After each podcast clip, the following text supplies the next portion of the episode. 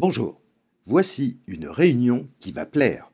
Le Congrès national du peuple de Chine, avec ses 3000 députés ce week-end, officialise les orientations économiques pour 2023-2025. Des investissements dans les infrastructures, des émissions d'obligations pour plus de 500 milliards de dollars. Clairement, la Chine planifie une croissance entre plus 5 et plus 6%. Déjà, le PMI Kexin des services bondit à 55 points en février, alors que c'était 52,9 en janvier.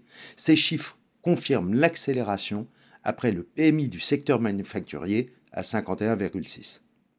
Alors comme en parallèle, le remplaçant de M. Kuroda à la tête de la Banque du Japon, M.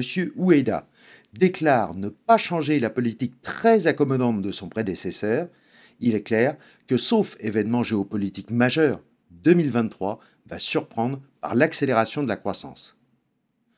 Seule l'Europe affiche encore un retard, mais déjà l'impact de la réouverture de la Chine a favorisé les exportations allemandes, qui s'inscrivent en hausse de plus de 2,1% en janvier par rapport à décembre. Ce contexte est donc favorable aux actions. D'ailleurs, les résultats publiés et les guidance se sont révélés meilleurs qu'attendus. Pour l'année 2022, plus de 1500 milliards de dollars de dividendes sur les actions cotées ont été versés à travers le monde, un record historique qui abonde les liquidités sur le marché. Selon Bro Tableau, la présence d'un niveau élevé d'inflation. Les derniers chiffres montrent partout que sa décrue marque un plateau. En France, 6,2 contre 6 précédemment. En Allemagne, 8,7, stable. Et pour la zone euro, 8,5 contre 8,6 précédemment. Les différents membres de la Fed et de la BCE ne peuvent donc pas déclarer autre chose que ce que Mme Lagarde nous a dit cette semaine, la hausse des taux directeurs pourrait se prolonger au-delà de mars. Cela justifie que la nouvelle marche de hausse des taux directeurs de ce début d'année se soit enfin reflétée sur le niveau des taux longs avec environ 4% pour le 10 ans US et 3,2 en France.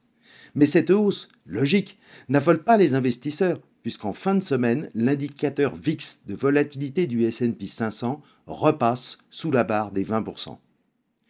Malgré l'accélération du quantitative tightening, c'est-à-dire de la revente d'obligations de la BCE en mars, le marché semble absorber ces montants car les liquidités mondiales sont toujours abondantes, surtout depuis les actions de la Banque populaire de Chine et celles du Japon. Une inflation stable, une croissance qui accélère, des résultats d'entreprises qui surprennent positivement et des banques centrales finalement raisonnables.